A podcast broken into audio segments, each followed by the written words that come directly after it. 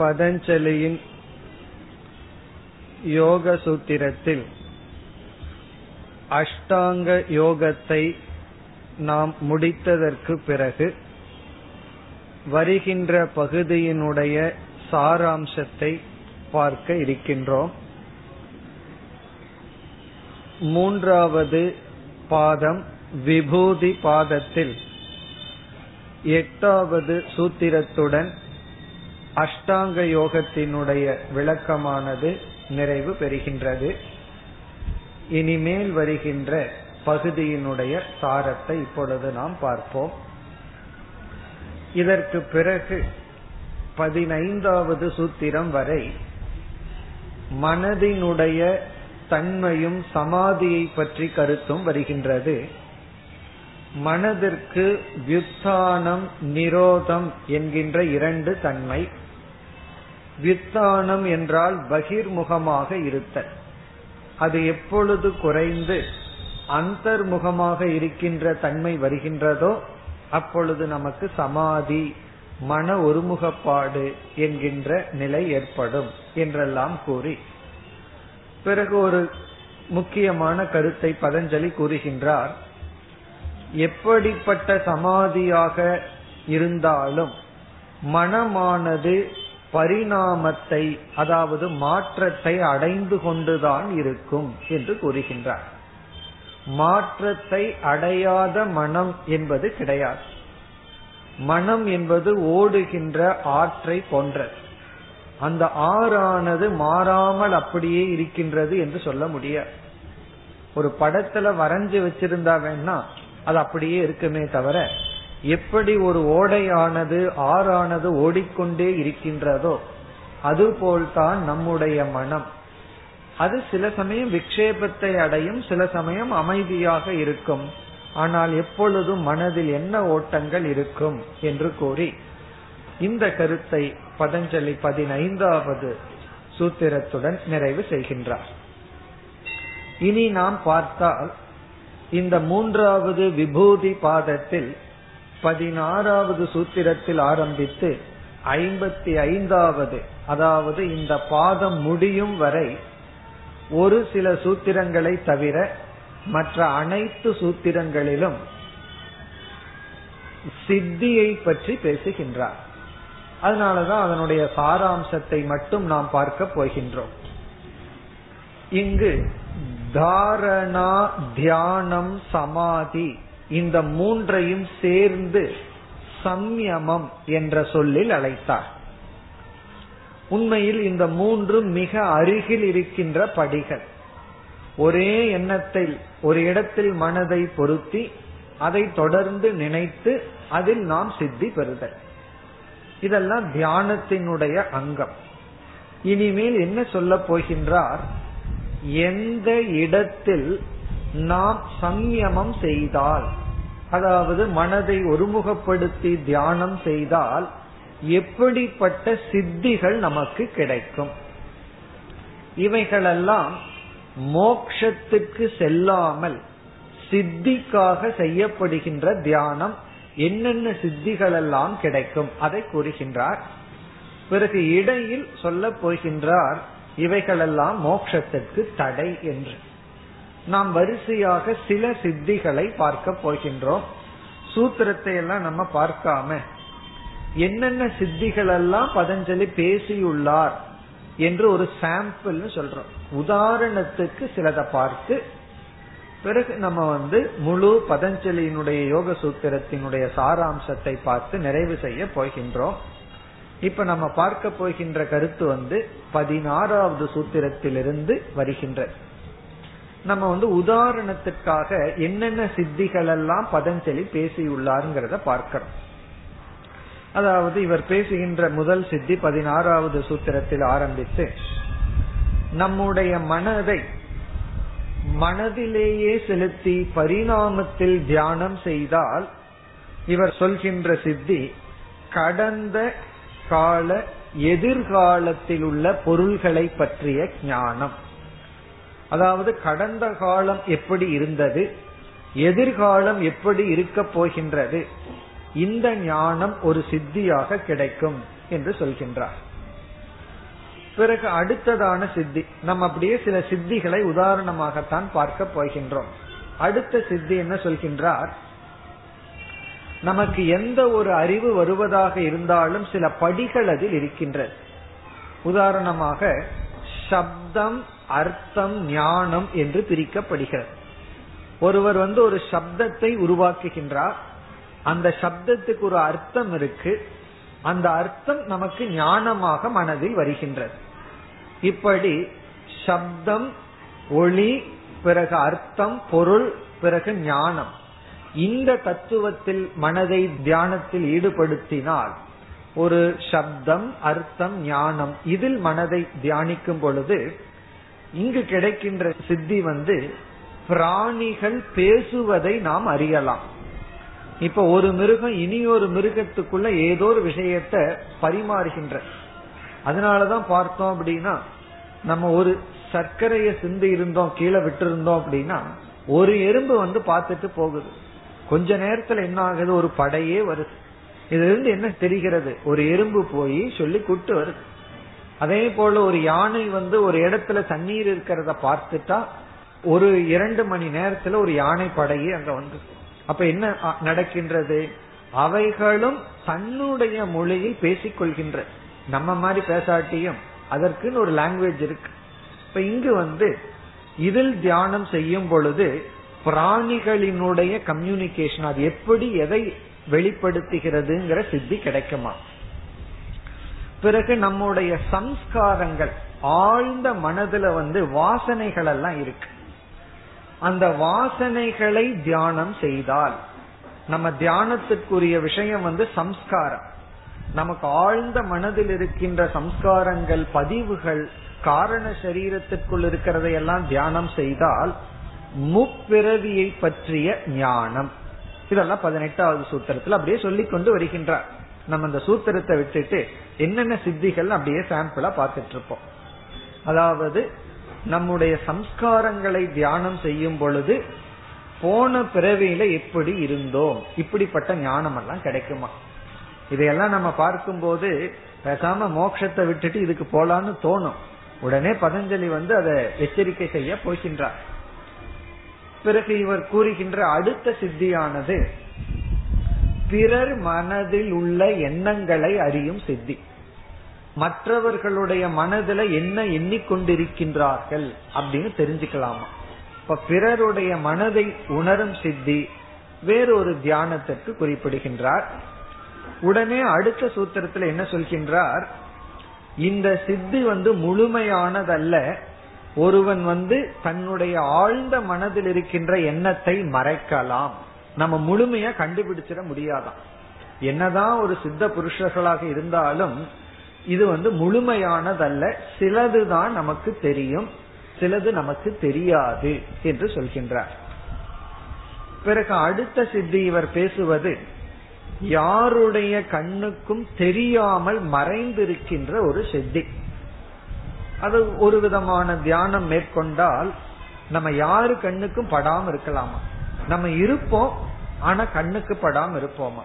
அது எப்படி என்றால், ஒளியானது, லைட் வந்து நம் மீது பட்டு அதனுடைய ரிஃப்ளெக்ஷன்ல மத்தவங்க நம்ம பாக்கிறோமா. இவர் சொல்ற சித்தியில இந்த சக்ஷுனுடைய பிரகாசம் நம்ம மீது விழுந்து அந்த ரிஃப்ளெக்ஷன் அவங்க கண்ணுக்கு போகாதான். சோ இந்த சயின்ஸ் எல்லாம் நம்ம பதஞ்சலி அப்பவே கண்டுபிடிச்சு வச்சிருக்க. ஒளி நம்ம மீது பட்டால் அந்த பிரகாசம் ரிஃப்ளெக்ட் ஆகாம மற்றவங்களுக்கு நம்ம இருக்கிறதே தெரியாதான். இப்ப மற்றவர்களுடைய கண்ணுக்கு தெரியாமல் இருக்கின்ற சித்தி. பிறகு அதற்கு அடுத்த சித்தி இவர் பேசுவது மரண காலத்தை கண்டுபிடிக்கும் சித்தி. அத சொல்ற, தனக்கு எப்ப மரணம் வரும் அப்படிங்கறத கண்டுபிடிக்கலாமா. பிறகு சகுனங்களை எல்லாம் பார்த்து அதை துணை கொண்டு மரணத்தையோ மற்றதையோ கண்டுபிடிக்கும் சித்தி.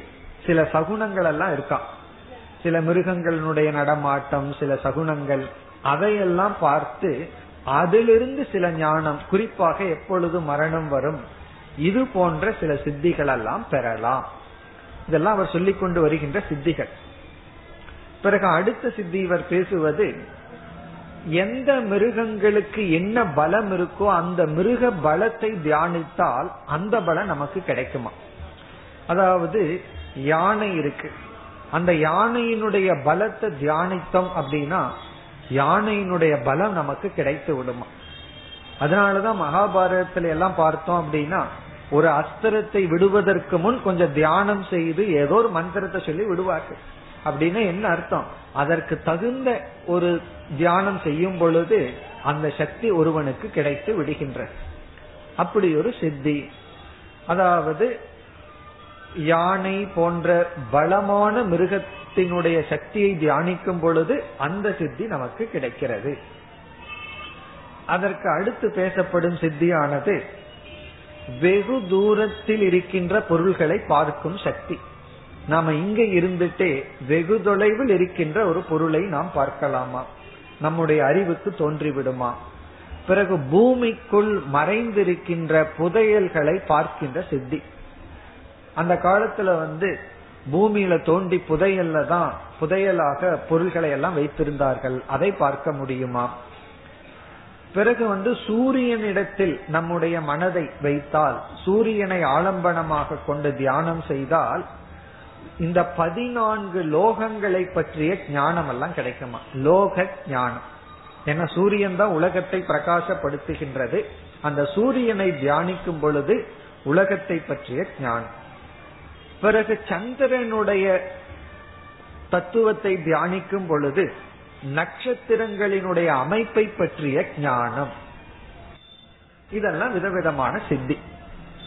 பிறகு வந்து துருவ நட்சத்திரம் ஒரு நட்சத்திரம், அதில் மனதை வைத்து தியானிக்கும் பொழுது நட்சத்திரங்கள் எல்லாம் எப்படி நகர்கின்றது, மூமெண்ட் ஆஃப் ஸ்டார்ஸ், நட்சத்திரங்களை பற்றி எல்லாம் ஞானமா. இதெல்லாம் அந்த காலத்து ரிஷிகள் இதன் மூலமாக கண்டுள்ளார்கள். அப்படிங்கிறதுக்கு நமக்கு இன்று என்ன ஒரு சான்று என்றால், பஞ்சாங்கத்துல வைத்து கொண்டு நம்ம வந்து என்னைக்கு கிரகணம் வருது இதெல்லாம் துல்லியமா சொல்றோம். இன்னைக்கு ஏதோ டெலஸ்கோப்பை வச்சு பார்த்து சொன்னாலும் கூட நம்ம பஞ்சாங்கத்துல காலத்தை கணிக்க முடியும். அப்ப நமக்கு சந்தேகம் வருது, எப்படி கண்டுபிடித்துள்ளார்கள், ஜோதிடத்தை எப்படி இவ்வளவு ஞானம் பெற்றார்கள்னா இங்க பதஞ்சலி நமக்கு இதை காட்டி கொடுக்கின்றார்.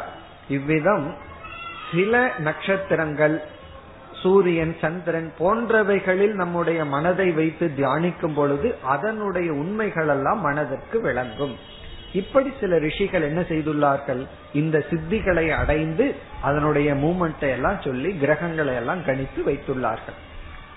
இனி அடுத்த சித்தி இவர் பேசுவது இந்த உடலில் இருக்கின்ற சில அங்கங்களை பேசுகின்றார்.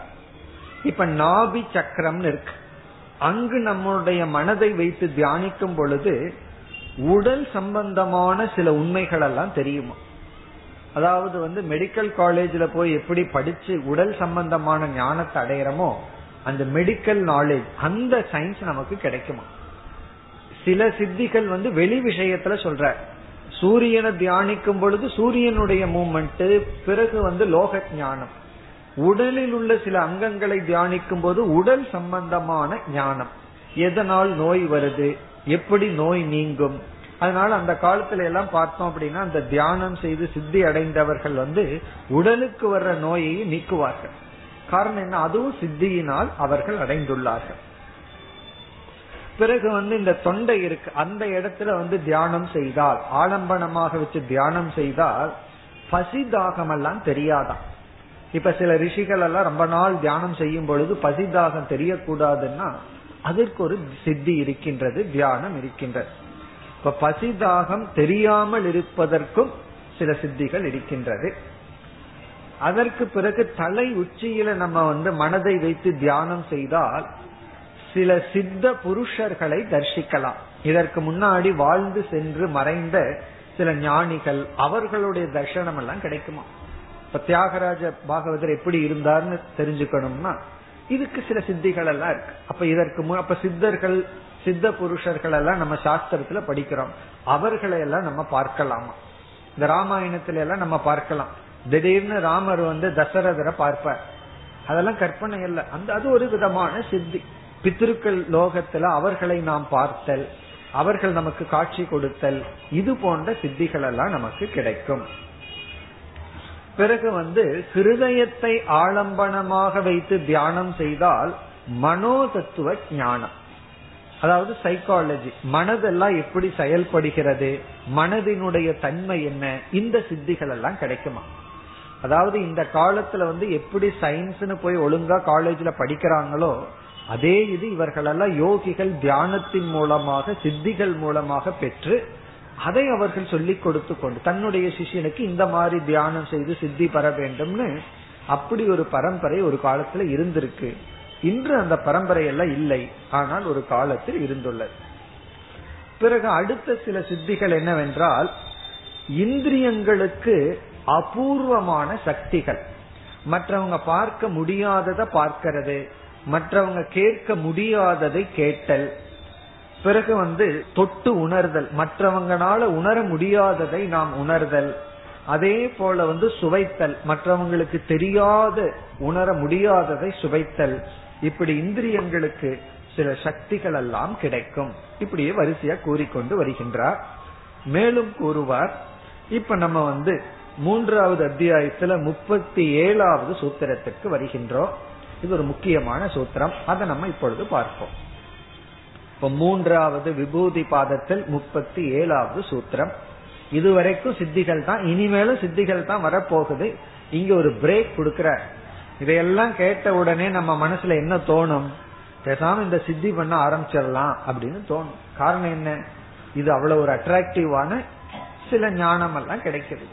உடனே இங்கு சொல்கின்றார். இப்ப சூத்திரத்தை நாம் பார்த்தால், தே சமாதௌ தே சமாதௌ உபசர்காஹா, தே சமாதௌ உபசர்காஹா வ்யுக்தானே சித்தயஹ, வ்யுக்தானே சித்தயஹ.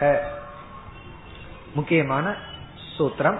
இங்கு என்ன சொல்கின்றார், தே என்றால் இதுவரை கூறிய சித்திகள், தே இனிமேல் கூறப்போகின்ற சித்திகள், சமாதௌ மனம் அமைதியடைந்து மோட்சத்துக்கு செல்கின்ற பாதைக்கு உபசர்காக தடைகள், உபசர்காகனா தடைகள், சமாதௌ என்றால் மோட்சம், முக்திக்கு இந்த சித்திகள் அனைத்தும் தடைகள்.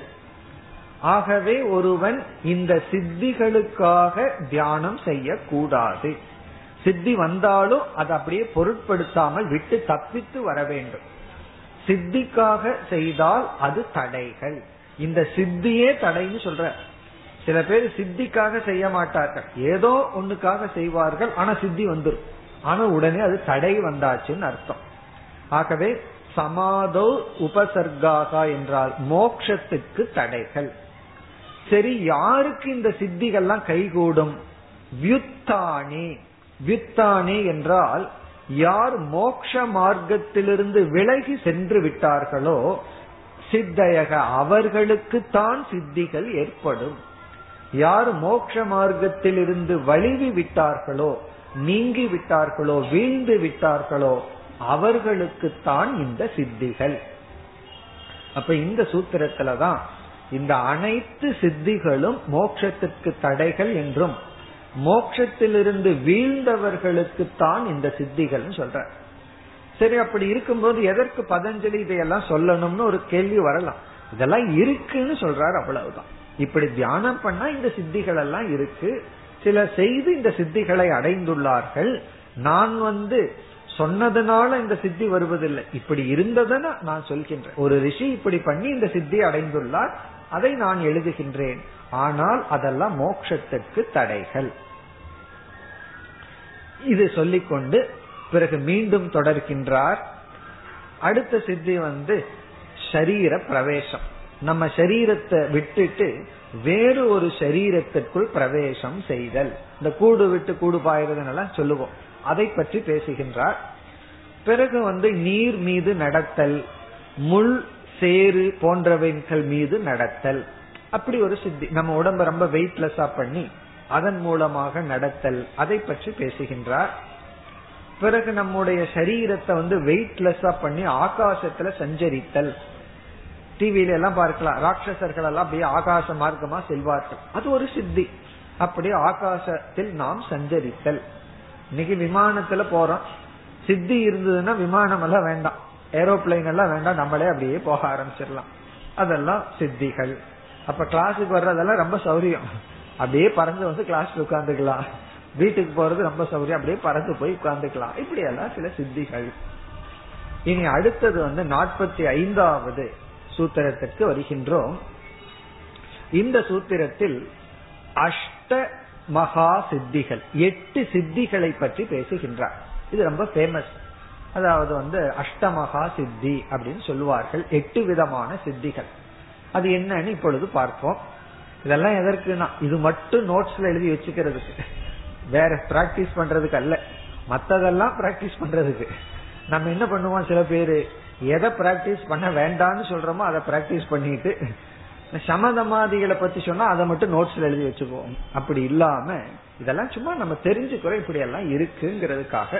இப்ப அந்த எட்டு சித்திகளையும் பார்ப்போம். ஒரு காலத்துல மக்கள் இதெல்லாம் அனுபவித்துக் கொண்டு இருந்தார்கள். முதல் சித்தி அனிமா. அனிமா அனிமா என்றால் நம்ம வந்து நம்ம உடலை மிக மிக சிறியதாக ஆக்கி கொள்ளுதல், சின்னதா ஆக்கிறது, மிக மிக சிறியதாக்கி கொள்ளுதல் நம்முடைய உடலை. இரண்டாவது மகிமா. மகிமா அப்படின்னா இந்த உடலை அதிக தூரம் வியாபிக்க செய்தல், அதிக தூரம் வியாபிக்க செய்தல். ஒன்னு அனிமான்னு சொன்னா ஒரு அணுவை போல மாறி விடுதல். மகிமா அப்படின்னு சொன்னா பெரியதாக நம்முடைய உடலை மாற்றிக் கொள்ளுதல். அடுத்தது வந்து லகிமா. மூன்றாவது லகிமா. லகிமான பஞ்சு போல மாறிடுற, வெயிட்லெஸ்ஸா மாறிடுற. அப்பதான் லகிமா கிடைச்சா உடனே ஆகாசத்துல பறத்தரலாம். எப்படி பஞ்சு பறக்குதோ அப்படி வெயிட்லெஸ்ஸா மாறி கொள்ளுதல்.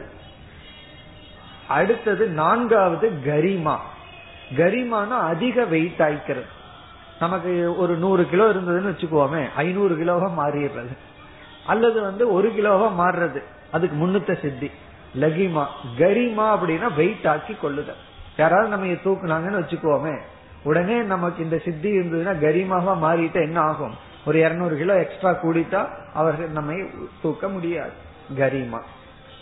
அடுத்தது வந்து பிராப்தி. ஐந்தாவது வந்து பிராப்தி. பிராப்தி அப்படின்னா ஒரே இடத்திலிருந்து ரொம்ப தூரத்தில் இருக்கிற பொருளை தொடுதலாம். இங்க இருந்துட்டே சந்திரனை தொடலாமா, அப்படின்னா நம்ம கால் சந்திரன்ல வைக்கலாமா. பிராப்தி, ஒரு இடத்திலிருந்து இனி ஒரு இடத்துக்கு செல்லுதல்.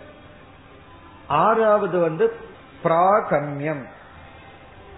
பிராகம்யம் இது என்னவென்றால், அதாவது பூமிக்குள்ள போய் இருக்கிறது, தண்ணீர்ல போய் இருக்கிறது, இப்படியெல்லாம் இச்சைக்கு தடை இல்லாமல் இருத்தல். நம்முடைய இச்சைக்கு எந்த தடையும் இல்லாமல் இருத்தல். ஒன்னா பூமியில போய் மூழ்கலாமா, கல்லுக்குள்ள போய் உட்கார்ந்துக்கலாமா, இப்படி எல்லாம் இருக்கிறது. பிறகு ஏழாவது வசித்துவம். வசித்துவம் அப்படின்னா ஒரு பூதத்தினுடைய, பஞ்சபூதங்களினுடைய குணங்களை நம்ம வசத்துல வச்சுக்கிறது, ஒரு பொருளினுடைய தன்மையை நம் வசப்படுத்துதல். அதற்கு உதாரணமா என்ன சொல்கின்றார்கள், விஷத்தை அமிர்தமா மாற்றுதல், விஷத்தினுடைய தன்மையை மாற்றி அமைத்தல், அதெல்லாம் நம்முடைய வசத்துல வைத்துக் கொள்ளுதல். பிறகு எட்டாவது வந்து ஈசித்துவம். ஈசித்துவம்னா ஆழ்தல். ஆழ்தல் அப்படின்னு சொன்னா சங்கல்பத்திலேயே பூதத்தினுடைய தன்மைகளை தூண்டுதல். சங்கல்பத்திலேயே ஒரு இடத்துல நெருப்பை வர வைக்கலாம். அந்த நெருப்பு ஒரு இடத்துல இருந்ததுன்னா சங்கல்பத்திலேயே தண்ணீரை வர வச்சு நெருப்பை அணைக்கலாம். அப்படி ஈசித்துவம், எதை வேண்டுமானாலும் செய்யலாம், இந்த பூதங்களை எல்லாம் நம்ம எப்படி வேண்டுமானாலும் ஆட்டி வைக்கலாம். இதெல்லாம் என்னன்னா அஷ்டமகா சித்திகள். இதெல்லாம் யாருக்குன்னா, இதெல்லாம் மோட்சத்திலிருந்து யார் வீழ்ந்தார்களோ அவர்களுக்கு. இப்படி எல்லாம் வந்து அவர் சொல்லி மேலும் சில சித்திகளை எல்லாம் கூறுகின்றார். பிறகு நாம் ஐம்பதாவது சூத்திரத்திற்கு செல்கின்றோம். இந்த ஐம்பதாவது சூத்திரத்துல இது ஒரு முக்கியமான சூத்திரம். இங்க என்ன சொல்கின்றார், யாருக்கு இந்த சித்திகளிலெல்லாம் வைராகியம் வருகிறதோ, யாருக்கு அவித்யா அறியாமை நீங்குகின்றதோ அவர்களுக்கு தான் மோட்சம். இந்த சூத்திரமானது தது வைராக்யாதபி வைராக்யாதபி தது வைராக்யாதபி தோஷ பீஜக்ஷயே தோஷ பீஜக்ஷயே கைவல்யம். கைவல்யம்னா மோக்ஷம். இந்த மோக்ஷம் யாருக்கு கிடைக்கும் என்றால் தோஷ பீஜக்ஷயே, தோஷம் என்கின்ற பீஜமானது நீங்கும் பொழுது. அதாவது தோஷம் அப்படின்னா சம்சாரம், அதற்கு பீஜமாக இருப்பது அவித்யா அல்லது அறியாமை. யாருக்கு இந்த அறியாமை என்பது நீங்குகின்றதோ அவர்களுக்கு தான் கைவல்யம். இறைவனை பற்றி உண்மை பொருளை பற்றிய அறியாமை யாருக்கு நீங்குகின்றதோ அது மட்டும் இருந்தா போதாது, வைராகியார் இந்த சித்திகளில் இருக்கின்ற வைராகியத்தினால். இந்த சித்திகள் என்னென்னலாம் நமக்கு கிடைக்குமோ அதுல யாருக்கு வைராகியம் இருக்கோ அவர்களுக்கும், யாருடைய அறியாமை நீங்குகின்றதோ அவர்களுக்கு தான் மோட்சம் என்று மிக தெளிவாக கூறுகின்றார். பிறகு அடுத்த சூத்திரத்தில் என்ன சொல்கின்றார், நாம இந்த மாதிரி சித்திகளில் ஈடுபட்டு சில சக்திகளை அடையும் பொழுது சில தேவதைகள் எல்லாம் நம்மிடத்தில் வருவார்களாம். சில தேவர்களே நம்மிடத்துல வந்து பேசுவார்களாம். பேசி என்ன சொல்வார்களாம், நான் உனக்கு இதை தருகின்றேன் அதை தருகின்றேன், என்னுடைய சக்தியை உனக்கு தர்றேன் அப்படின்னு சொல்லி. இப்ப அக்னி தேவன் வந்து தன்னுடைய சக்தியை தர்றேன்னு சொல்லுவான், வாயு தேவன் தோன்றி உனக்கு என்னுடைய சக்தியை தருகின்றேன், இந்த போகத்தை தருகின்றேன்னு தேவதைகள் எல்லாம் நமக்கு இன்பத்தை தருவார்களாம். பிறகு இங்க அழகா என்ன சொல்றார், அவைகளெல்லாம் அந்த நேரத்துல இன்பமா இருக்கும், பிறகு அனிஷ்ட பிரசங்கா மீண்டும் நமக்கு அனிஷ்டம் ஏற்படும். அந்த தேவதைகள் என்ன செய்ய விரும்புவார்களா, நமக்கு இவைகளெல்லாம் கொடுத்து தேவர்கள் நம்மை அடிமைப்படுத்தி விடுவார்களாம். ஆனா ஆரம்பத்துல இதெல்லாம் கொடுக்கறாங்களே அப்படின்னு தோணும். அதனாலதான் யாராவது திடீர்னு ஒன்ன கொடுத்தா கொஞ்சம் யோசிக்கணும், காரணம் என்ன, ஏதோ ஒரு உள்நோக்கி இருக்கு அப்படின்னு பார்த்தார். அப்படி சில தேவதைகள் எல்லாம் நம்மை அணுகி சில சக்திகளை கொடுக்கும் பொழுது அவைகளை பெற்று கொள்ளக்கூடாது, பெற்று கொண்டால் அனிஷ்டம் ஏற்படும்ங்கிற ஞானத்தை அவைகளை நாம் எடுத்துக்கொள்ள கூடாது. இதுக்கு எவ்வளவு சக்தி வேணும், ஒரு தேவலோகத்திலிருந்து ஒரு தேவன் வந்து நம்ம கிட்ட பேசுறான்னு சொன்னா நம்ம அவனை கண்டுக்காம இருக்கணும்னா பெரிய விஷயம். சாதாரண ஊர் பிரசிடென்ட் வந்து பேசினா பெரிய ஆளுன்னு சொல்லிடுறோம், அல்லது ஒரு அரசியல் தலைவர் நம்ம கிட்ட வந்துட்டா என்ன நம்ம நினைச்சிடறோம், ஒரு பதவியில் இருக்கிறவர்கள் வந்துட்டா அல்லது ஒரு செல்வந்தர்கள் வந்து விட்டா நமக்கு ரொம்ப பெருசா தெரியுது. ஆனா ஒரு தேவலோகத்தில் இருக்கிற தேவர்களே வந்தாலும் நம்ம அந்த தேவர்கள் இடத்தில் வைராகியத்துடன் இருந்து, நீ கொடுக்கிறது எதுவும் எனக்கு வேண்டாம், இப்ப ஏதோ இன்பமாக தெரிந்தாலும் இறுதியில எனக்கு அனிஷ்டந்தான் ஏற்படும் என்று நாம் அந்த தேவர்களை ஒதுக்கிவிட வேண்டும், அதை கோருகின்றார். பிறகு மீண்டும் நம்ம வந்து இறுதி சூத்திரத்திற்கு வருகின்றோம், ஐம்பத்தி ஐந்தாவது சூத்திரம். அதுவும் ஒரு முக்கியமான சூத்திரம், மூன்றாவது விபூதி பாதத்தில் இருக்கின்ற இறுதி சூத்திரம்.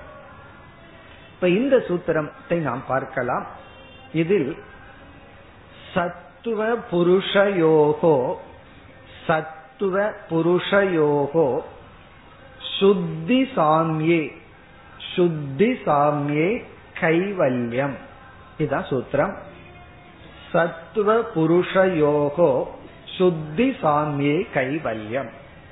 கைவல்யம் என்றால் மோக்ஷம். ஒருவனுக்கு வந்து மோக்ஷம் எப்பொழுது கிடைக்கின்றது அப்படின்னா, மிக அழகா இந்த இடத்துல பதஞ்சலி கூறுகின்றார், இரண்டு இடத்தில் சுத்தி நடக்க வேண்டும். இரண்டு இடத்துல சுத்தி நடந்தால் மோக்ஷம் கிடைக்கும். சுத்தி சாமியே என்றால் தூய்மை நடந்தால், தூய்மை ஏற்பட்டால். அந்த இரண்டு இடம் என்ன, அத முதல் சொல்லல சொல்றார், சத்துவ புருஷ யோகோ. சத்துவத்தின் இடத்திலும் புருஷனிடத்திலும் தூய்மை நடந்தால் மோக்ஷம் ஒருவனுக்கு கிடைக்கும். இங்கு சத்துவம் என்பது நம்முடைய மனதை குறிக்கின்றது, நம்முடைய மனதில் தூய்மை. சத்துவ சுத்தி என்றால் மனசுத்தி. மனசுத்தி என்றால் என்ன, மனதில் இருக்கின்ற அனைத்து தீய எண்ணங்களும் நீங்க வேண்டும்.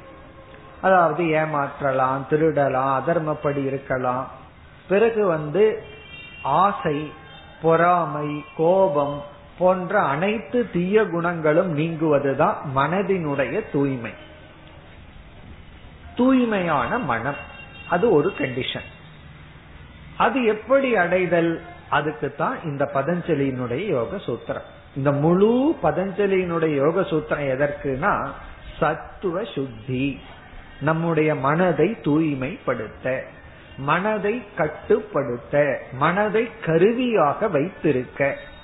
மனது நம்ம சொல்றது கேட்கணும், அது சொல்றத நம்ம கேட்க கூடாது.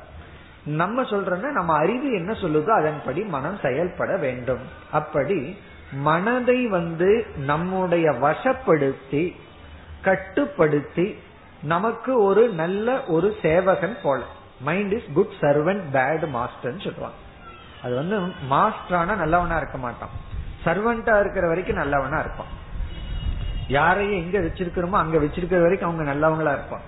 இடம் மாறினா ப்ராப்ளம். அதே போல மனசு மாறக்கூடாது, அதனுடைய ஸ்தானம் வந்து சொன்னபடி கேட்டுட்டு இருக்கிறது.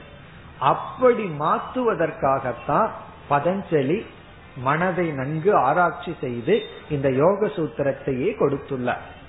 ஆகவே முதல் கருத்து வந்து மனதை ஒழுங்குபடுத்தி, நெறிப்படுத்தி, அமைதிப்படுத்தி, தூய்மைப்படுத்தி, ஒருமுகப்படுத்துவது முதல். இரண்டாவது புருஷனிடத்தில் இருக்கின்ற சுத்தி. அதையும் மிக அழகா விளக்காசிரியர் எல்லாம் கூறுகின்றார்கள். புருஷனிடத்துல என்ன சுத்தி என்றால் அத்தியாசம் நீங்குவதுதான் புருஷனிடத்தில் இருக்க வேண்டிய சுத்தி. அதாவது புருஷனுக்கு அல்லாத, புருஷன் இங்க ஆத்மா, ஆத்மாவுக்கு அல்லாத அனாத்மாவை ஆத்மாவிடம் நாம் ஏற்றி வைத்து விட்டோம். ஆகவே புருஷனிடத்தில் ஏற்றி வைக்கப்பட்ட அனாத்மாவை நீக்குதல்.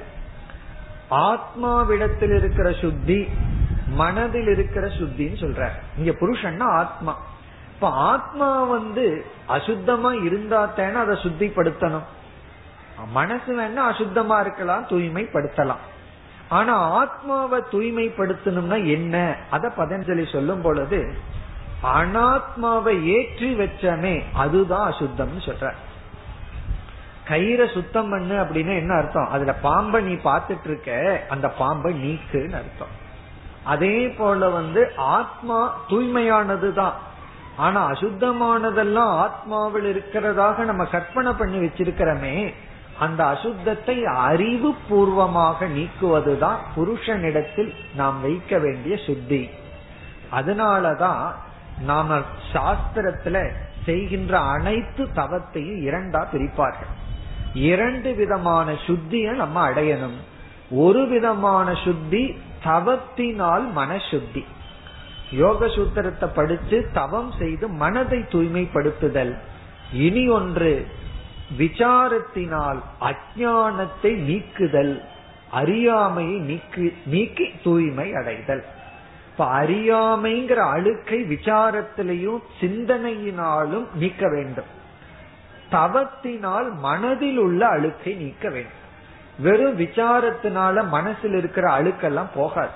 விசாரம் பண்ணா மனசுல எப்படி அழுக்கு இருக்கு, எந்த மாதிரி அழுக்கு இருக்குன்னு தெரியும். இப்ப விசாரம் வந்து இருக்கிறத காட்டி கொடுக்கும், தவம் தான் மாற்றி அமைக்கும். இப்ப நம்ம ரெண்டு வேலை பண்ணணும், ஒன்றை பார்க்கணும், ஒன்றை மாற்றணும். நம்ம மனச மாற்றணும், ஆத்மாவை பார்க்கணும். பார்க்கணும்னு என்ன அர்த்தம்? அதுல தேவையில்லாததை பார்த்துட்டு இருக்கிறோம், அதை பார்த்தாவே தேவையில்லாதது போயிருது. இப்ப ஆத்மாவை அறிதல், மனதை மாற்றுதல். இங்க பலர் தவறு செய்து விடுவார்கள். சாஸ்திரம் படிச்சவர்களும் கூட இந்த இடத்துல செய்யற தவறு என்னவென்றால் வெறும் ஞானத்தினாலேயே மோட்சம், ஆகவே நான் ஒரு சாதனை செய்ய மாட்டேன், அறிவு வந்தா போதுமே, ஞானத்தினால மோட்சம்னு சாஸ்திரம் சொல்லி இருக்கே அப்படின்னு சொல்லி சாதனையை விடுவார்கள். சில பேர் வந்து சாதனையினாலதான் மோட்சம், ஞானத்தினால ஒன்னும் அடைய முடியாது, ஏட்டுச்சுரக்காயின்னு சொல்லி சிந்திக்கிறது இல்லை, சாஸ்திரம் படிக்கிறது, தவம் பண்றேன் தவம் பண்றேன்னு தவம் செய்வார்கள். தவம் பண்ணி ஞானத்தை அடையணும். தவமும் ஞானமும் சேர்ந்து செல்ல வேண்டும். அதத்தான் இங்க பதஞ்சலி அழகா இந்த சூத்திரத்துல கூறிவிட்டார்.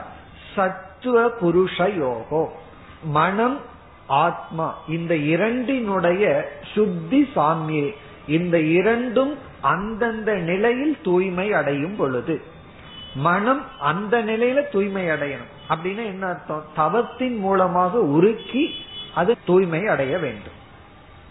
புருஷன் வந்து விசாரத்தின் மூலமா அறியாமையை நீக்கி அத்தியாசத்தை நீக்குவதன் மூலம் தூய்மை அடைவதன் மூலம் கைவல்யம் மோக்ஷம் என்பது நமக்கு கிடைக்கின்றது என்று இந்த ஐம்பத்தி ஐந்தாவது இறுதி சூத்திரத்தில் முழு வேதாந்த சாஸ்திரம், முழு யோக சூத்திரம், யோக சாஸ்திரம் இது அப்படியே அழகா கம்பைன் பண்ணி நிறைவு செய்து விட்டார்.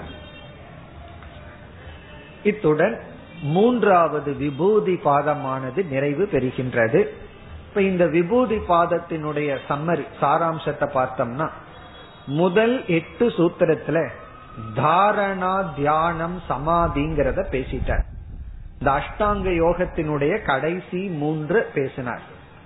பிறகு ஒன்பதாவது சூத்திரத்தில் ஆரம்பிச்சு பதினைந்தாவது சூத்திரம் வரை மனதினுடைய தன்மைகள், மனம் எப்பொழுதும் மாற்றத்தை அடைந்து கொண்டிருக்கும், சமாதியிலும் கூட அப்படிங்கறத பற்றி பேசினார். பிறகு பதினாறாவது சூத்திரத்தில் ஆரம்பித்து ஐம்பத்தி நான்காவது சூத்திரம் வரை சித்திகளை பற்றியே பேசினார். இடையில இரண்டு சூத்திரங்கள், ஒன்னு வந்து சித்தி வந்து மோட்சத்திற்கு தடைங்கிற சூத்திரம், அது ஒரு முக்கியமான சூத்திரம், அது வந்து முப்பத்தி ஏழாவது சூத்திரம். பிறகு வந்து எல்லா விதமான சித்திகளை பேசி மீண்டும் ஒரு இடத்துல வந்து ஞானத்தினாலதான் மோட்சம்னு சொன்னார். பிறகு இறுதி ஐம்பத்தி ஐந்தாவது சூத்திரம், பதினாறுல இருந்து ஐம்பத்தி நான்கு வரை நம்ம பார்த்தது. ஐம்பத்தி ஐந்தாவது சூத்திரத்துல கைவல்யம் மோக்ஷம் அப்படிங்கிறது வந்து சித்தி இல்லாமலேயே அடையக்கூடியது, சித்திகள் எல்லாம் வரணுங்கிற அவசியம் கிடையாது.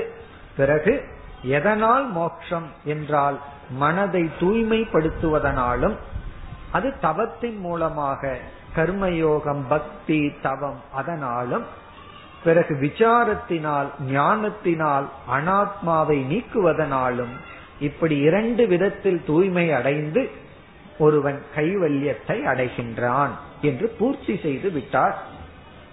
உண்மையிலேயே பதஞ்சலியினுடைய முழு விஷன் இதனுடைய பூர்த்தி ஆகின்றது, இத்துடனேயே நிறைவும் பெறுகின்றது. சித்திகளையும் சொல்லிட்டார், கடைசியில நிறைவும் செய்து விட்டார்.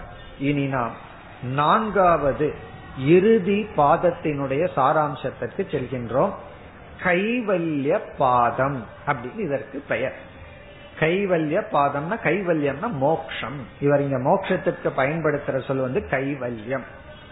இதுல வந்து முப்பத்தி நான்கு சூத்திரங்கள் அமைந்துள்ளது. முப்பத்தி நான்கு சூத்திரங்கள் கைவல்ய பாதம். இப்ப இதனுடைய சாராம்சத்தை இப்பொழுது பார்ப்போம். இந்த இறுதி பாதத்துல முப்பத்தி நான்கு சூத்திரத்துல என்ன கருத்தை இவர் கூறியுள்ளார், அதனுடைய சாராம்சம். முதல் சூத்திரத்துல வந்து சித்தி எப்படியெல்லாம் வரலாம் என்று ஐந்து விதத்தில் சித்திகள் ஏற்படலாம் சொல்றார். இதுவரை கூறிய சித்திகள், இனிமேலும் சில சித்திகள் எல்லாம் ஒன்னு ரெண்டு சொல்லுவார், அதெல்லாம் எப்படி வரலாம் அப்படின்னா, முதல் வந்து ஜென்மஜம். நம்ம பிறப்பிலேயே சித்தி ஒருவனுக்கு வந்துடலாம். ஒருவன் எந்த தவம் பண்ணிருக்க வேண்டாம், பை பர்த் சித்தி கிடைக்கலாம். அது மனிதனா பிறந்து அது பிறப்பிலேயே வந்து, சில பேர் பார்த்தோம்னா பிறப்பிலேயே அறிவுடன் இருப்பார், பிறப்பிலேயே சில ஆற்றலுடன் இருப்பார்கள், பிறப்பிலேயே ஊனமாகவும் இருப்பார்கள். இதெல்லாம் என்னன்னு ஆக்சிடென்ட் ஆகி கையோடிச்சுக்கிறது ஒண்ணு, பிறக்கும் பொழுதே கை இல்லாம பிறக்கிறது ஒண்ணு. அப்படி பிறப்பிலேயே சில சித்திகள் வரலாம். அது மனிதனா இருந்து வரலாம், அல்லது தேவனா பிறந்துட்டோம்னாவே உடனே அந்த சித்திகள் வந்துடும். அப்படி பிறப்பில் வரும் சித்திகள். இரண்டாவது வந்து ஓஷதிஜம். ஜென்மஜம்னா ஜென்மத்தினால் வரும் சித்தி. ஓஷதி என்றால் சில களைகள் இலைகள் ஹெர்பல், அதன் மூலமாக சித்திகள் எல்லாம் அடையலாம். சில காட்டுல ஃபாரஸ்ட்ல வந்து சில தலைகள் எல்லாம் இருக்காம், அதை ஏதாவது எடுத்து அதை சாப்பிடுவதன் மூலமா ப்ராசஸ் பண்ணி சில சித்திகள் கிடைக்கலாம். அப்படி சில ஓஷதிகள் எல்லாம் இருக்காம், அதெல்லாம் நமக்கு இன்னைக்கு தெரியாது. அப்படி சில சித்திகள். அப்ப சில சித்திகளை வந்து சில இலைகள் தலைகள் மூலமாக நாம் அடையலாம், அதை ஏதாவது ப்ராசஸ் பண்ணி இப்படி பயன்படுத்தி அடையலாம். மூன்றாவது மந்திரஜம். சில மந்திரங்கள் எல்லாம் இருக்கா, அந்த மந்திரங்கள் வந்து சில பேர்த்துக்கு தான் ரகசியமா தெரியும். அதை நாம் ஓதும் பொழுது சில சித்திகள் எல்லாம் வரும். நம்ம சில டிவில எல்லாம் பார்க்கலாம், ஏதாவது ஒண்ணு உச்சரிச்சா உடனே பூதம் வந்துடும். காரணம் என்னன்னா அந்த மந்திரத்துக்கு அந்த சக்தி இருக்கு. சில மந்திரத்தை உச்சரிச்சோம்னா அந்த பூதம் வந்து நிற்கும், அல்லது பிசாசு வந்து நிற்கும், ஏதோ ஒன்று வந்து நிற்கும். அதுகிட்ட ஏதாவது சொன்னோம்னா அது நம்ம காரியத்தை செஞ்சு கொடுக்கும். இதெல்லாம் என்னன்னா மந்திரஜம். உடனே அந்த மந்திரம் ஏதாவது தெரியுமான்னு கேட்டக்கூடாது. சில அந்த மந்திரம் தெரிஞ்சா உபதேசம் பண்ணுங்கன்னு சில பேர் சொல்லுவார்.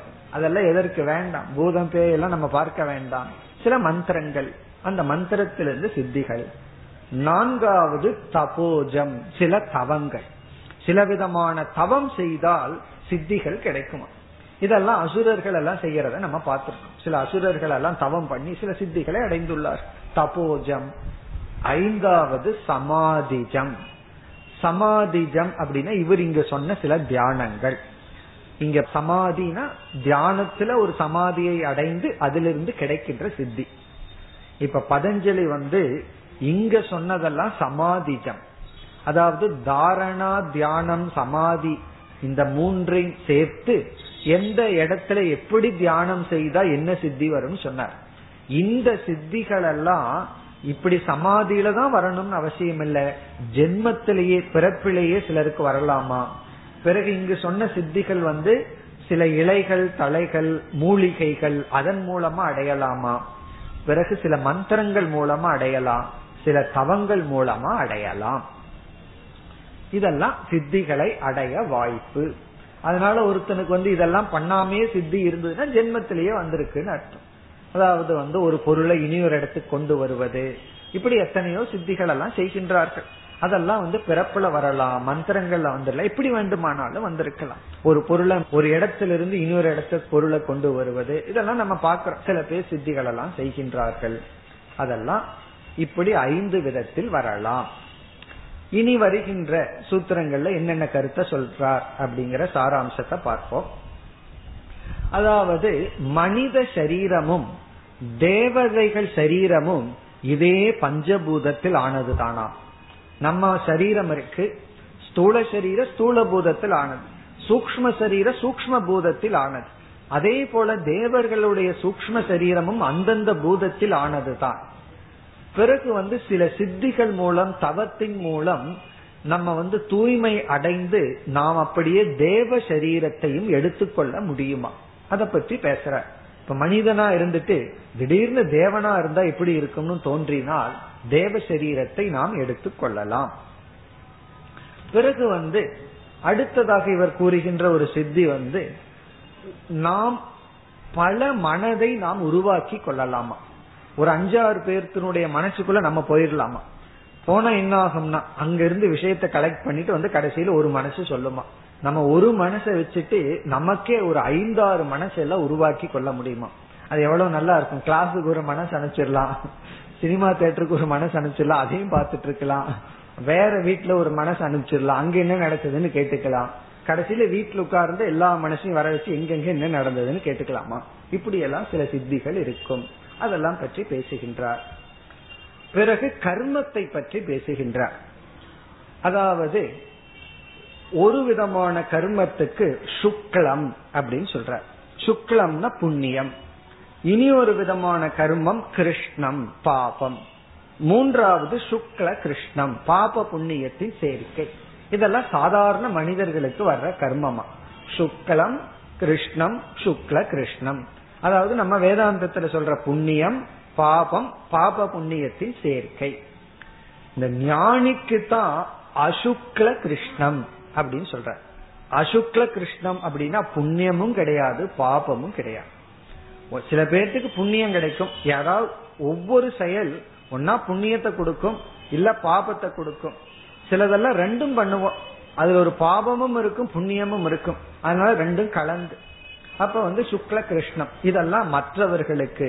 ஆனா ஞானிகளுக்கு தான் அசுக்ல கிருஷ்ணம், அவர்களுக்கு பாபமும் இல்லை புண்ணியமும் இல்லை. காரணம் என்ன அப்படின்னா அவர்கள் ஞானிகள். அதை பற்றி பேசுகின்றார். பிறகு அஞ்ஞானிகளுக்கு வந்து என்னதான் செய்தாலும் அவர்களுடைய கர்ம வினையானது நீங்காது. எவ்வளவுதான் சித்திகள் வந்தாலும் அது கர்ம வினையெல்லாம் நீக்காது. பிறகு அடுத்து இவர் பேசுகின்ற கருத்து வந்து, ஒரு ஜீவன் வந்து மனித சரீரத்தை எடுக்கிறான், எடுத்துட்டு இறந்ததற்கு பிறகு மீண்டும் மனுஷ சரீரம் நூறு இருநூறு அல்லது ஐநூறு ஜென்மத்துக்கு அப்புறம் கிடைக்குது. ஐநூறு ஜென்மம் மனுஷ ஜென்மம் கிடைக்காம மீண்டும் கிடைக்கும் போது எப்ப மனுஷ ஜென்மம் எடுத்தானோ அந்த ஞாபகம் வருமா? இடையில வராதான். இப்ப நாயா இருக்கும் போது மனுஷனுடைய சம்ஸ்காரம் எல்லாம் வெளியே வராதான். அதனாலதான் அது நன்றியோட இருக்கு. மனுஷன் சம்ஸ்காரம் வெளியே வந்தா என்ன ஆகுது? அப்படி அந்தந்த ஜென்மத்துல அந்தந்த குணத்தோட இருக்குமா? மீண்டும் மனித ஜென்மம் எடுக்கும் போது அந்த பழைய ஞாபகம் எல்லாம் வருமா? அதை பேசுகின்றார். பிறகு வந்து முன் ஜென்மத்தை ஸ்தாபனம் செய்கின்றார். முன் ஜென்ம நமக்கு இருக்கு அப்படிங்கறதை நிலைநாட்டுகின்றார். காரணம் என்னன்னா, அதை எப்படி நிலைநாட்டுகிறார்னா, நமக்கு வந்து ஏதாவது ஒரு பொருளை பார்த்து பயம் வருது. பாம்ப பாக்கிறோம், பார்த்த உடனே பயம் ஏன் வருதுன்னா ஏற்கனவே பார்த்து பயந்து இருக்கும். முதல் முதல்ல ஒரு குழந்தையிடம் பாம்பை கொண்டு போய் வச்சோம்னா விளையாட ஆரம்பிச்சோம், அது தெரியாது அது நமக்கு தீங்கு செய்யும்னு சொல்லி. அதனாலதான் இளங்கன்று பயம் அறியாதுன்னு சொல்லுவோம். அதாவது ஒண்ணு வந்து நமக்கு துயரத்தை கொடுக்கும்னு தெரியாத வரைக்கும் அதை கண்டு பயம் இருக்காது. அதனாலதான் குழந்தை வந்து முதல்ல தீய போய் தொட போகும், அதுக்கப்புறம் தொட. காரணம் என்ன? அது நமக்கு கஷ்டத்தை கொடுக்கும்ங்கிற ஒரு அறிவு வந்து பயம் வந்துட்டா தீ வந்த உடனே பயந்துக்கும், ஆனா முதல்ல தெரியாது. அப்போ நம்ம ஒன்றை கண்டு பயம் வந்திருக்குன்னா ஏற்கனவே அந்த அனுபவம் இருக்குன்னு அர்த்தம். பாம்பை கண்டு பயந்துட்டோம்னா பாம்ப அனுபவம் இருக்கு, தீய கண்டு பயம் வந்தா தீ அனுபவம் இருக்கு, மரண பயம்னு நமக்கு வந்ததுன்னா மரண அனுபவம் நமக்கு இருந்திருக்கணும். எல்லாத்துக்கும் மரண பயம் இருக்கல்லவா? இதுல இருந்து என்ன தெரியுதுன்னா ஏற்கனவே மரண பயம் நமக்கு இருந்ததனால் இதுவரைக்கும் நம்ம மரணமே அடையவில்லை அப்படின்னா மரண பயம் யாருக்குமே இருக்காது. இப்ப எல்லா ஜீவராசிகளுக்கும் மரண பயம் இருக்குன்னா எல்லா ஜீவராசிகளும் மரணத்தை அனுபவித்துள்ளது. மரணத்தை அனுபவிச்சிருக்குன்னா என்ன அர்த்தம்? பிறப்பை அனுபவித்துள்ளது. ஆகவே புனர்ஜென்மம்ங்கிறது இருக்கு. நமக்கு ஏற்கனவே ஜென்மம் இருக்குங்கிறது எப்படி நிலைநாட்டப்படுகிறது? இயற்கையா மரண பயம் இருப்பதனால் நம்ம ஏற்கனவே மரணத்தை அனுபவிச்சிருக்கோம், அப்படின்னா பிறப்பை அனுபவிச்சிருக்கோம். இந்த பிறவியில் இல்லை மரண பயம், நான் இந்த பிறவிலேயே அனுபவிச்சேன்னு சொல்ல முடியுமோ? அப்படி சொன்னா நம்ம அந்த நேரத்துல பேயோ பிசாசாவா இருப்போம். நம்ம இந்த பிறவியில மனுஷனா இருக்கும்போது மரணத்தை அடையில, அப்போ ஏற்கனவே மரணத்தை அனுபவிச்சிருக்கிறதுனால அந்த பயம் உண்டு. இப்படி எல்லாம் சொல்லி பூர்வ ஜென்மத்தை நிலைநாட்டுகின்றார். அதற்கு பிறகு வந்து என்னதான் ஜென்ம வாசனைகள் அனாதியாக இருந்தாலும் ஞானத்தினால அவைகளை நீக்க முடியும் அப்படிங்கிற கருத்தை பேசுகின்றார். பிறகு அடுத்ததாக இவர் பேசுகின்ற கருத்து வந்து, இந்த உலகத்தில் இருக்கின்ற அனைத்து பொருள்களுக்கும் ஒரு காலத்துல இருந்தது, இப்பொழுது இருக்கு, பிறகு இல்லாமல் போகும் அப்படிங்கிற அவஸ்தை இருக்கு அப்படின்னு சொல்றார். இந்த உலகத்துல எதுவாக இருந்தாலும் ஒரு காலத்துல அது இல்லை, இப்பொழுது இருக்கின்றது, இனிமேல் இல்லை. அது நம்முடைய உடல், நம்முடைய அனைத்து உடைமைகள், எல்லாத்துக்கும் இந்த நிலை இருக்குன்னு உலகத்தின் உள்ள அனித்தியத்துவத்தை காட்டி கொடுக்கின்றார். அதற்கு பிறகு சற்று விசாரத்திற்கு வருகின்றார், ஞான மார்க்கத்திற்கு வருகின்றார். இதெல்லாம் நம்ம உபநிஷத்துல பண்ணின கருத்து. அடுத்த விசாரம் என்னவென்றால், சித்தத்திற்கும் வஸ்துவுக்கும் உள்ள பரீட்சை செய்கின்றார். மனதில் இருக்கின்ற எண்ணமும் வெளியிருக்கின்ற பொருளும் வேறுதான். இந்த கணிக விஞ்ஞானவாதின்னு ஒரு வாதிகள் ரெண்டு ஒண்ணுன்னு சொல்கிறார்கள். அதை பதஞ்சலி நீக்குகின்றார். அதாவது என்ன சொல்கின்றார்? மனது வேறு, வெளியே இருக்கிற பொருள் வேறு. அது இத எப்படி அழகா நிலைநாட்டுகின்றார்னா, வெளியே ஒரே ஒரு பொருள், அந்த பொருள் பலருக்கு பல விதமா தெரியுது. ஒருவர் வந்து அந்த பொருள் நல்லா இருக்குன்னு சொல்றார், ஒருவர் நல்லா இல்லைன்னு சொல்றார், ஒருவர் வேற விதமா பார்க்கிறார். அப்போ ஒரு பொருளை பல விதத்துல பார்க்கப்படுவதனால் மனம் வேறு பொருள் வேறு அப்படின்னு நிலைநாட்டுகின்றார். சித்தம் வேறு விஷயம் வேறு அப்படிங்கிற கருத்தை நிலைநாட்டுகின்றார். அதற்கு பிறகு அடுத்த ஸ்டெப்ல என்ன விசாரம் செய்கின்றார்? முதல் விசாரம் வந்து சித்த விஷய பரீட்சா, சித்தம் வேறு விஷயம் வேறுன்னு பரீட்சை பண்ற. பிறகு சித்த புருஷ பரீட்சா, சித்தம் வேறு ஆத்மா வேறுன்னு சொல்கின்றார். சித்தம்னா நம்முடைய மனம் வேறு, ஆத்மா வேறு. முதல்ல வந்து பொருள் வேறு மனம் வேறு, வெளியே இருக்கிற பொருள் வேறு மனம் வேறுன்னு வேறுபடுத்தி, பிறகு ஆத்மா வேறு, ஆத்மாவினால் பிரகாசப்படுத்தப்படும் சித்தம் வேறுன்னு பிரித்து, இந்த சித்தம் பரிணாமி, மாற்றத்துக்கு உட்பட்டது, ஆத்மா அபரிணாமி. இந்த ஆத்மா மாறுவதே கிடையாது. இந்த கருத்தை எல்லாம் நாம முற்றிலும் ஏற்றுக்கொள்கின்றோம். வேதாந்தத்துக்கு எந்த முரண்பாடும் கிடையாது. இந்த ஆத்மா பல அப்படின்னு யாராவது சொன்னாதான் அதை நம்ம ஏற்றுக்கொள்வதில்லை. ஆத்மா அழியாதது, சாட்சியாக இருக்கின்றது என்று இங்கு குறிப்பிடுகின்றார். அதனாலதான் சிலர் சொல்வார்கள், பதஞ்சலி அத்வைதத்தை தான் பேசி இருக்கின்றார், பின்னாடி வந்தவர்கள் பதஞ்சலியை வைத்து கொண்டு துவைத தர்சனத்தை உருவாக்கி விட்டார்கள் சொல்வார்கள். அதே போல புத்தரை சொல்லும் போது அவர் பூர்ணமான ஆத்மாவை தான் சொன்னார், பின்னாடி வந்த சிஷ்யர்கள் சூன்யம்னு சொன்னார்னு சொல்லி சில சிஷ்யர்கள், பிறகு வந்து உலகம் சத்தியம்னு சொன்னார்னு ஒரு சிஷ்யர்கள், இப்படி உருவானார்கள் சொல்வார்கள். அதே போல வியாசரை வச்சுட்டே அத்வைதம் துவைதம் எல்லாம் உருவானது. அதே போல பதஞ்சலி இந்த இடத்துல வந்து ஆத்மா பலன்னு சொல்லல, ஆத்மா என்பது அழியாதது, பரிணாமத்தை அடையாதது என்று சொல்கின்றார். இவ்விதமெல்லாம் கூறி விசாரம் பண்ணி இந்த அவருடைய இறுதி விசாரமானது மோக்ஷத்துக்கு சாதனையை கூறுகின்றார். ரொம்ப அழகா கூறியுள்ளார். அதெல்லாம் நம்ம ஏற்கனவே படிச்ச கருத்துகள் தான். மோக்ஷத்திற்கு சாதனையா எப்படி சொல்கின்றார், முதலில் ஒருவன் புண்ணியத்தை சம்பாதிக்க வேண்டும். முதல்ல நம்ம எதை சம்பாதிக்கணும்னா புண்ணியம். இந்த உலகத்துல போய் கேட்டா முதல்ல பணத்தை சம்பாதின்னு சொல்லுவார்கள். அதே போல நம்ம சம்பாதிக்க வேண்டியது இங்க மோட்சத்துக்கு பணம் என்னன்னா புண்ணியம். அந்த புண்ணியத்தை வந்து ரெண்டு விதத்துல பயன்படுத்தலாமா, ஒன்னு போகத்துக்கு பயன்படுத்தலாம் அல்லது சித்திக்கு பயன்படுத்தலாம், இனி ஒன்று மன தூய்மைக்கு பயன்படுத்தலாம். இப்ப இரண்டாவது ஸ்டேஜ் என்ன சொல்ற, புண்ணியத்தின் மூலமா ஜிக்ஞாசாவை அடைய வேண்டும். ஜிக்ஞாசா அப்படின்னா சாஸ்திரம் படிக்கணுங்கிற ஆர்வத்தை வளர்த்தி கொள்ள வேண்டும். அதுல ஒரு இன்ட்ரெஸ்ட் வரணுமா, சாஸ்திரத்துல ஒரு ஆர்வம் வந்து விட வேண்டும். சாஸ்திரத்தை கேட்கலாம், உண்மையை தெரிந்து கொள்ளலாம் அப்படின்னு கேட்பதில் ஒரு விருப்பத்தை நாம் வளர்த்தி கொள்ள வேண்டும். பிறகு மூன்றாவது ஸ்டேஜ் விசாரம். அந்த விருப்பம் வந்த உடனே விசாரம் வந்து விசாரத்தில் நாம் ஈடுபட்டு விடுவோம், கேட்போம், விசாரம் பண்ணுவோம். பிறகு அடுத்த ஸ்டெப்ல என்ன சொல்றார், விசாரத்தின் விளைவாக ஞானம். இதெல்லாம் நம்ம வேதாந்தத்தை சொல்ற படிகள் அழகா பதஞ்சலி சொல்ற ஞானம். பிறகு அடுத்தது என்ன சொல்ற, ஞானத்தின் விளைவு மோக்ஷம். அப்ப முதல்ல புண்ணியம், அந்த புண்ணியத்தை தர்மத்தின் மூலமா சேர்க்கணும், புண்ணியத்தை ஜிக்ஞாசா மோக்ஷத்துல நாட்டமா கன்வெர்ட் பண்ணணும், பிறகு விசாரம், பிறகு ஞானம், பிறகு மோக்ஷம் என்றெல்லாம் கூறி இந்த மோக்ஷத்தை நம்ம வந்து கண்டிப்பாக அடைய முடியும். என்னதான் வாசனைகள் உள்ள இருந்தாலும் அனைத்து வாசனைகளையும் நாம் அறிவினால் நீக்க முடியும், தவத்தினால் அதனுடைய சக்தியை இழக்க வைக்க முடியும் என்றெல்லாம் கூறி, பிறகு இறுதியா மோக்ஷத்தினுடைய லட்சணத்துடன் தன்னுடைய யோக சூத்திரத்தை நிறைவு செய்கின்றார். ரொம்ப அழகான லட்சணம், ஸ்வஸ்வரூப பிரதிஷ்டா. அதுதான் அவருடைய கடைசி வாக்கியம், ஸ்வஸ்வரூப பிரதிஷ்டா. ஸ்வ அப்படின்னா நம்முடைய, ஸ்வரூபம் அப்படின்னா உண்மை, பிரதிஷ்டான்னா நிற்பது, நம்முடைய உண்மை சொரூபத்தில் நிற்பது. அதுதான் மோட்சம். இதுக்கு மேல வேற அழகா எப்படி சொல்ல முடியும், ஸ்வஸ்வரூப பிரதிஷ்டா, நம்முடைய உண்மையில் நாம் நிற்பது மோக்ஷம். அத கைவல்யம் சொல்ல பயன்படுத்தி, கைவல்யம்னா என்ன, மோக்ஷம்னா என்ன என்றால் ஸ்வஸ்வரூப பிரதிஷ்டா.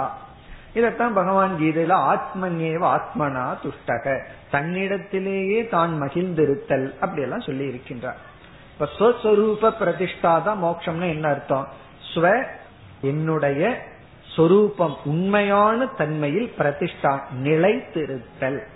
அப்ப சம்சாரம்னா என்ன, நம்மிலிருந்து நாம ஸ்லிப் ஆகிறது சம்சாரம், என்னிடத்திலிருந்து நான் ஸ்லிப் ஆகிறது சம்சாரம், என்னிடத்திலேயே நான் இருத்தல் மோக்ஷம். அப்படின்னா என் நான்கிறது யாருன்னு தெரிஞ்சிருக்கணும். நான்கிறது யாருன்னு தெரிஞ்சு அந்த அறிவுல நிற்பதுதான் மோக்ஷம் என்று பதஞ்சலி தன்னுடைய யோக சூத்திரத்தை நிறைவு செய்துள்ளார். இந்த முழு யோக சூத்திரத்தை நம்ம பார்த்தோம்னா சமாதி பாதம் அப்படின்னு முதல்ல வந்தது. யோக சித்த விருத்தி நிரோதகன்னு ஆரம்பிச்சார், சமாதியை பற்றி எல்லாம் பேசினார்.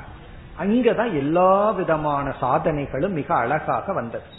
இரண்டாவது சாதன பாதம், அந்த சாதன பாதத்திலையும் சாதனைகளை எல்லாம் தொடர்ந்து பிறகு அஷ்டாங்க யோகத்தை அறிமுகப்படுத்தி, மூன்றாவது விபூதி பாதத்துல எட்டாவது சூத்திரம் வரை அந்த அஷ்டாங்க யோகம் சென்றது. அதற்கு பிறகு விபூதிகளை எல்லாம் கூறி, இந்த சில பேர் தியானம் செய்யும் பொழுது புதிய அனுபவம் வரும், ஏதாவது வரும், இவர் சொல்ற சித்தி வரணும்ங்கிறது இல்லை, அதற்கு முன்னாடி ஏதாவது வரலாம், அதெல்லாம் நம்ம பொருட்படுத்தாமல் அதில் நாம் வீழ்ந்து விடாமல் இருக்க வேண்டும் ஒரு எச்சரிக்கை கொடுத்து, பிறகு கைவல்ய பாதம் மோக்ஷம் அப்படிங்கிற பெயர்ல அவர் இறுதியாக மேலும் சித்திகள் எல்லாம் எப்படி வரலாம் என்றெல்லாம் கூறி, பிறகு மோக்ஷம் என்பது நாம் நம்மிடத்தில் இருத்தல். இந்த முழு பதஞ்சலி யோக சூத்திரத்தினுடைய சாராம்சம் என்ன அப்படின்னா, ஏற்கனவே நம்ம பார்த்தோம் மூன்றாவது பாதத்தில் கடைசி சூத்திரம், அதாவது சத்வ புருஷயோகோ சுத்தி சாமியே கைவல்யம், அதுதான் சாராம்சம். நம்முடைய மனதை தூய்மைப்படுத்தி தவத்தின் மூலமாக ஆத்மாவில் ஏற்றி வைக்கப்பட்டுள்ள அனாத்மாவை அறிவுபூர்வமாக நீக்கி இந்த இரண்டு தூய்மையை அடையும் பொழுது கிடைக்கிறது தான் கைவல்யம் மோக்ஷம். அந்த மோக்ஷம் என்பது நம்மிடத்தில் நாம் இருத்தல், நிலை பெற்று இருத்தல். இத்துடன் இந்த யோக சூத்திரத்தை நாம் நிறைவு செய்கின்றோம். ஓம் பூர்ணமத பூர்ணமிதம் பூர்ணாத் பூர்ணமுதச்யதே பூர்ணஸ்ய பூர்ணமாதாய பூர்ணமேவாவசிஷ்யதே. ஓம் சாந்தி.